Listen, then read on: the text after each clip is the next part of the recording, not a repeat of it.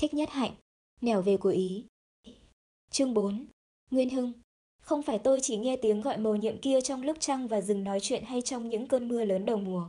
Tôi lại còn nghe tiếng gọi ấy vào những buổi trưa rất là yên lặng nữa. Những buổi trưa ở quê hương ta. Những buổi trưa mà Lưu Trọng Lư nghe thấy cả tiếng gà não nùng sao sắc gáy. Những buổi trưa mà Vũ Anh Khanh thấy cả nắng lẩu đổ rụng lên đầu người viễn khách ở xóm đạo vắng người. Những buổi trưa ấy miền Bắc cũng có, miền Trung cũng có, mà miền Nam cũng có. Tôi không tin rằng buổi chiều, dù rằng những buổi chiều nhìn ra cửa biển, là lúc gợi buồn nhiều nhất. Buổi chiều đối với tôi dù là ở đâu cũng chỉ là đẹp thôi, chứ không buồn. Chỉ có một lúc duy nhất trong ngày có thể gọi là buồn, đó là buổi trưa, vào khoảng một giờ, hay trễ hơn một chút. Buổi chiều cũng như buổi mai, bao giờ cũng linh động, biến ảo và tràn đầy sức sống. Buổi chiều đã không mang màu sắc tàn tạ như người ta thường tưởng, mà trái lại còn hứa hẹn một sức sống dạt dào vào đêm. Tôi thấy vũ trụ sống về ban đêm nhiều hơn. Ban đêm, cái gì cũng linh động, cũng màu nhiệm, cũng hùng mạnh. Chỉ có loài người mới ngừng hoạt động trong đêm, chớ vũ trụ. Từ trăng sao nước mây đến trùng giấy cây cỏ đều rì rào màu nhiệm. Nếu nói đến giờ ngưng động, ấy phải là giờ buổi trưa, lúc quá ngọ một chút, không có một giọt gió, trời cao cao quá, cao đến im lìm, cao cho đến nỗi trở nên vô cùng sâu thẳm, cây cối như chết đứng, không nói năng được một lời nào trong giây phút ấy. Mặt trời như thôi miên trái đất và điểm huyệt trái đất bằng con mắt lửa hung hãn của nó khiến trái đất và muôn loài trên trái đất trở thành bất động không còn cựa quậy được nữa. Tôi dám chắc rằng đúng vào giờ phút ấy trái đất không thể nào còn quay được. Phải đợi cho đến khi nào có một đám mây hoặc một tí gió tới cứu vãn thì trái đất mới thoát khỏi được tình trạng bị điểm huyệt và mới có thể tiếp tục cuộc hành trình. Nếu ta thiếp đi vào buổi trưa trong một giấc ngủ ngắn mà thức dậy đúng vào giờ phút ngưng động ấy, thì lập tức ta nghe tiếng gọi. Tôi nghe tiếng gọi như thế đã có đến hàng trăm lần rồi Nguyên Hưng, mà lần nào trái tim tôi cũng hồi hộp như nhau. Mà vì vừa mới thiếp đi cho đến lúc chợt tỉnh tôi nghe nó không phải với lý trí của tôi mà với tất cả biển tiềm thức còn đương dâng tràn, còn chưa kịp rút xuống khỏi làn mức ý thức. Tôi nghe tiếng vũ trụ gọi tôi về, và tất cả bản thể tôi rung động đáp lại tiếng gọi ấy. Nguyên Hưng, ơ ư Hương Bối tôi cũng trải qua bốn lần nghe như vậy. Rừng cây ít khi nào đứng chết lặng như trong những lúc ấy và trời không bao giờ cao như thế, sâu như thế. Trong giây phút kia, tôi thấy lòng ngập nhớ nhung và một niềm thao thức muốn trở về, trở về theo tiếng gọi mầu nhiệm. Những lúc ấy tôi có cảm giác như đứng ở một biên giới có sương mù. Nếu tôi làm tan được sương mù ấy, tôi có cảm tưởng nó có thể tan biến trong bất cứ một sát na nào. Dễ như không, dễ như nó chưa bao giờ từng hiện hữu. Em ơi, Nguyên Hưng, để tôi nhắc lại cho Nguyên Hưng nghe về đêm giao thừa đầu tiên ở Phương Bối. Từ hôm hai mươi sáu Tết, Triều Quang, Từ Mẫn và Thanh Hiện đã tự động kéo về Phương Bối, như con trở về nhà cha mẹ vào những ngày giỗ lớn. Quang ở Đà Lạt về mang theo rất nhiều nhánh bạch mai thật đẹp. Trước đó, chị Diệu Âm đã cho Như Hiền đem tặng cho chúng ta rất nhiều cây bạch mai con để trồng quanh nhà. Chúng ta bàn với nhau ăn một cái Tết lớn nhất trong đời chúng ta, và ăn tại Phương Bối. Sau một đêm bàn luận, chúng ta đồng ý như sau. một. Đốt một đống lửa vĩ đại ngay trên đồi thượng. hai. Cắm trại ở đồi thượng. ba. Nấu một thùng bánh chưng ở trên đồi thượng. bốn. Cúng giao thừa. Đốt pháo ở đồi thượng. năm. Hội họp ăn bánh chưng, chúc Tết và Bình Văn ở đồi thượng. Cái đống lửa vĩ đại ấy, chắc trong chúng ta không ai có thể quên được. Nguyên Hưng cũng nhớ là để phá rừng trồng trà chúng ta phải đốn ngã hàng trăm cây rừng thật lớn. Những cây ấy, sau khi chúng ta đốt rừng, đã bị cháy xém và khiêng chất thành lại thành đống. Chúng ta đã tốn hết hơn hai ngày mới chất được đống củi. Vì vậy đống củi lửa trại to lớn như một cái nhà và đã được chất lên một cách rất công phu. Trong lòng đống củi vĩ đại, chúng ta đã đặt rất nhiều cỏ khô, lá khô và các cành củi rất dễ bén lửa. Đống củi đã cháy suốt đêm giao thừa và mãi đến sáng ngày mùng hai vẫn còn cho ta than hồng. Nguyên Hưng nhớ không? Ban đầu thì một số trong chúng ta không tán thành ý kiến cắm trại trên đồi thượng vì sự sương khuya. Nhưng sau lại, chúng ta quyết định cứ căng lều trên đồi, bởi vì đống lửa vĩ đại sẽ làm tan sương và ấm cả khu đồi. Mà thực vậy, Nguyên Hưng, không những chúng ta thấy ấm mà nhiều khi còn thấy nóng bức là khác nữa. Còn bánh chưng, Lý là người Bắc và Lý tuyên bố có thể gọi bánh chưng vào hạng đẹp nhất Bắc Hà. Ban đầu ai cũng tưởng là Lý chỉ ăn to nói lớn theo kiểu một nhà văn như Lý. Nhưng sau khi thấy Lý trổ tài, ai cũng phục lắm. Dì Tâm Huệ mua nếp, đỗ xanh và cung cấp lá dong tươi cho Lý. Hôm gói bánh tôi cũng làm phụ tá cho Lý trong việc lau lá, xếp lá, dọc lá.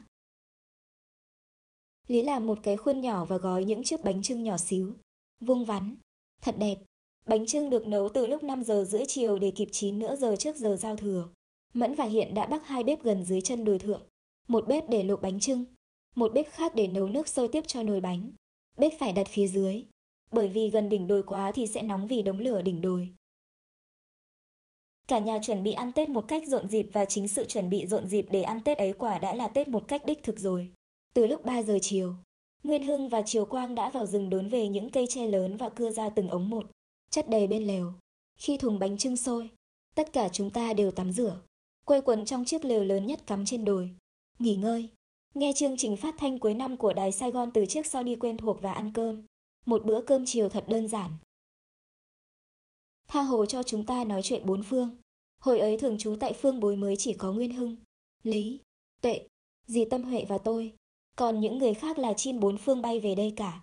Những con chim ấy bay về Phương Bối và Tiếu Tiết kể cho nhau nghe những mẩu sinh hoạt, những câu chuyện, những biến cố đã xảy ra cho chúng từ những phương trời khác nhau. Không hay là không thấy rõ rằng Phương Bối chính là âm mê lo của mình.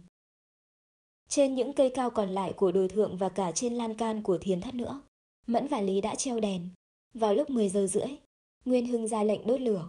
Thế là chỉ trong nửa giờ sau, đống lửa cháy rực trời trên đồi thượng, tàn lửa lên cao, cao ngất, khiến cho một vài người trong số chúng ta tỏ ý lo ngại cho sự cháy rừng. Nguyên Hưng nghĩ, cháy rừng làm sao được khi tàn lửa phải bay lên được bốn trăm thước mới tới được cửa rừng. Tuy vậy, đống lửa vĩ đại soi sáng rực rỡ cả một vùng núi hoang dại, bởi vì đồi thượng là chiếc đồi cao nhất trong vùng. Chúng ta trông rõ tất cả những vùng núi bao quanh Phương Bối nhờ ánh lửa rực trời trên đồi thượng. Có lẽ tất cả thú vật, dân chúng của núi rừng đang ngạc nhiên, và qua kẻ lá, đang hướng những cặp mắt nhìn về đồi thượng. Xa xa, ta có thể trông thấy ngôi nhà của Đại Hà thấp thoáng trong đồi núi chập trùng. mười một giờ rưỡi khuya rồi và đống lửa đã cháy lên rất cao. Chúng ta trở về thiền thất cúng giao thừa. Chiếc bánh đầu tiên vớt ra đã được đem lên cúng Phật. Buổi lễ đơn giản và ấm áp chỉ kéo dài vào khoảng hai mươi phút. Giao thừa đến Mẫn, Hưng, Quang, Hiện, Lý, tất cả đều mang các ống tre liệng dần vào đống lửa vĩ đại. Đó là pháo lệnh giao thừa của Hưng đấy. Các ống tre liên tiếp nổ lớn vang động cả núi rừng và có lẽ làm kinh hoàng cả mọi loài ẩn náu trong rừng. Tôi còn nhớ là các cậu đã quăng vào đống lửa năm mươi mấy ống pháo tre như thế, và không có ống tre nào là không nổ lớn. Bánh chưng của Lý quả thật là rất ngon, có lẽ cũng ngon nhờ những điều kiện khác nữa, như là không khí đặc biệt của Phương Bối, sự hiểu biết của mọi người, vui vẻ của mọi người và nhất là sự đói bụng của mọi người. Nói như thế không có hại gì đến cái uy tín gói bánh của Lý cả. Mỗi người trong chúng ta phải chúc tất cả mọi người và như thế chúng ta nghe tất cả đến năm mươi bốn câu chúc Tết.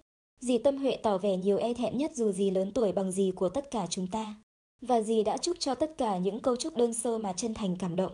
Tôi nhớ suốt ngày mồng một Tết các cậu dã chia thành hai ba toán rủ nhau đi chơi thám hiểm núi rừng. Đến đâu cũng đốt lửa, chặt tre làm pháo đốt vang cả rừng. Thầy Thanh Từ chưa có mặt ở Phương Bối trong cái Tết thứ nhất ấy. Nhưng trong cái Tết thứ hai, thầy cũng tham dự những trò nghịch ngợm nhất của mọi người. Ở đây ai cũng dễ dàng sẵn sàng để mà đồng sự. Kiểu trào của thầy Thanh Từ cũng thay đổi như tất cả mọi người và cả đến những kiểu sinh hoạt khác như đi núi, trồng cây, cắm trại nữa. Lần đầu lên Phương Bối thăm, thầy Thanh Từ đã tỏ sự ưa thích Phương Bối một cách mặn nồng. Thầy bảo chúng ta nhường cho thầy một ít vùng núi để làm thiền thất. Tôi nói, tất cả rừng núi Phương Bối là của thầy. Thế là sau đó vài ba tháng, nhờ sự giúp đỡ của vài người bạn thân của thầy, chúng ta đã dựng nên một thiền thất ở triền đông bắc của đồi thượng. Nhà thiền này được đặt tên là Thiền Duyệt Thất. Duyệt có nghĩa là sự vui vẻ hoan lạc về tinh thần. Trong bài cúng dường của nhị thời khóa tụng, ta thấy có câu thiền duyệt vi thực nghĩa là thức ăn làm bằng sự hoan lạc của thiền định. Thầy Thanh Từ nghe đặt tên cho nhà thiền như thế thì chịu lắm bèn chấp nhận ngay. Bên cạnh Thiền Duyệt Thất, chúng ta còn xây thêm một cái hồ chứa nước nữa và thầy Thanh Từ đã tự tay làm một chiếc giàn hoa leo thật đẹp phía trước. Hai bên con đường từ dưới đồi đi lên, thầy đã trồng những cây thông con bứng về từ Giai Anh. Thầy lại còn trồng thêm bao nhiêu là thứ hoa nữa xung quanh thất. Lúc Thiền Duyệt Thất làm xong, thì chiếc nhà thượng cũng được khởi công dựng trên chót vót đỉnh đồi. Hai người có công nhất là Triều Quang và Nguyên Hưng. Hợp tác với anh Phương ở ngoài xóm và với hai người thượng nữa, Quang và Hưng đã hoàn thành được chiếc nhà duyên dáng ấy trong vòng một tháng. Vì đứng chót vót trên đỉnh đồi nên nhà thượng phải được tạo dựng vững chãi. Tôi biết Nguyên Hưng đã tốn rất nhiều công phu vào ngôi nhà ấy. Tôi đã cùng Nguyên Hưng trang trí bên trong và bên ngoài nhà thượng. Sau này chính nhà thượng trở thành hình ảnh tượng trưng nhất của Phương Bối. Buổi chiều chúng ta hay quây quần bên nhà thượng cho đến tối. Và nhiều đêm chúng ta đem chăn ngủ ngay ở sàn nhà thượng. Có đêm rét quá mà trên đồi thì nhiều gió. Chúng ta bắt buộc ôm chăn rời nhà thượng nửa đêm để về nhà cũ. Tôi không quên được những đêm chúng ta đứng trên lan can nhà thượng ngắm sao ngắm trăng. Những đêm như thế thật là huyền diệu. Sao và trăng gần chúng ta quá. Nhất là sao mai, lớn gần bằng một mặt trăng. Không biết ở những nơi như Trúc Lâm, Toàn có thấy sao mai lớn như thế không? Có những đêm tôi kéo Lý ra khỏi những đống bản thảo dày cộm của Lý để chỉ cho Lý thấy trăng sao thấy sao. Tôi thì cũng ham viết lắm. Nhưng vào những đêm nhiều sao như thế này, tôi không thể nào viết được. Nguyên Hưng, tôi nghe Phương Bối đã trở nên bất an quá. Cho nên thầy Thanh Từ cũng đã rời Thiền Duyệt Thất mà về Phú Lâm rồi. Thật là buồn. Hôm tôi từ giả Phương Bối, tôi tưởng thầy Thanh Từ có thể ở lại Phương Bối bình yên. Nhưng mà không. Lâu nay Nguyên Hưng có tiếp xúc với thầy Thanh Từ bằng thư không? Hôm qua, tôi có viết cho thầy Thanh Từ một lá thư. Lá thư còn để đây. Chưa có dịp gửi nhà dây thép. Tôi đã viết lá thư ấy trong một tâm trạng bình yên và yêu thương. Nhưng chỉ những người thuộc về thánh địa Phương Bối như thầy Thanh Từ, như Hưng, như Lý mới hiểu được tại sao tôi có thể viết như thế mà thôi. Thôi để tôi chép cho Nguyên Hưng đọc một đoạn trong lá thư đó. Đoạn này nằm ở giữa lá thư. Tôi đã tìm ra chân lý rồi.